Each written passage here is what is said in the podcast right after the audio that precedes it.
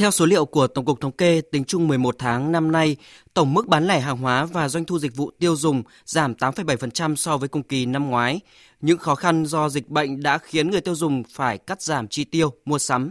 Trước thực tế này, các doanh nghiệp phải tính toán và triển khai nhiều giải pháp để kích cầu tiêu dùng thông qua hoạt động khuyến mại với nhiều hình thức như giảm giá, ưu đãi, tặng quà, đồng thời áp dụng đa dạng, linh hoạt phương thức bán hàng, kể cả bán hàng online. Theo ông Lê Anh, giám đốc công ty trách nhiệm hữu hạn và thương mại dịch vụ Lê Gia, các chương trình khuyến mại không chỉ kết nối cung cầu mà còn giúp kích cầu tiêu dùng. Doanh nghiệp kỳ vọng vào những chương trình khuyến mại sẽ tạo động lực giúp doanh nghiệp đạt kế hoạch đề ra. Quan trọng hơn, người tiêu dùng sẽ tiếp cận được nguồn hàng chất lượng với giá cả hợp lý. Chương trình khuyến mại thì mục đích của mỗi doanh nghiệp triển khai có khác nhau. Thông thường thì sẽ hướng đến những mục đích như là giải quyết ờ, vấn đề dòng tiền,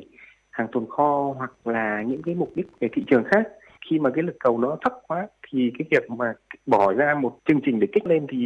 các nhà sản xuất các thương hiệu đều phải tính toán với mắm Lê Gia chúng tôi thì chúng tôi xem chương trình khuyến mại như là một cái hoạt động tri ân khách hàng, đồng hành chia sẻ với khách hàng, nhất là trong cái thời điểm dịch bệnh làm cho đời sống cũng như là ừ, mọi thứ nó trở nên khó khăn hơn.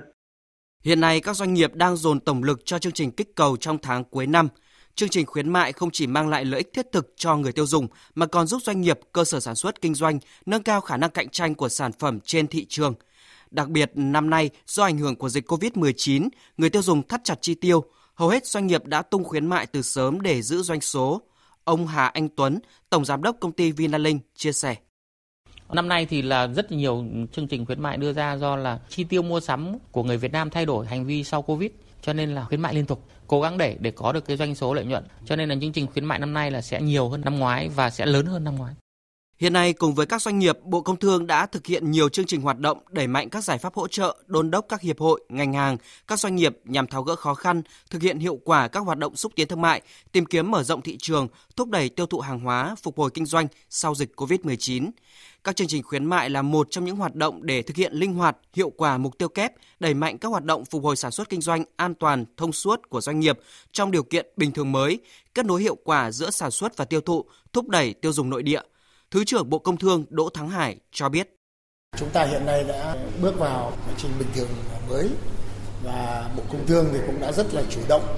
ờ, tích cực và xây dựng và cũng đã ban hành cái chương trình hành động của ngành công thương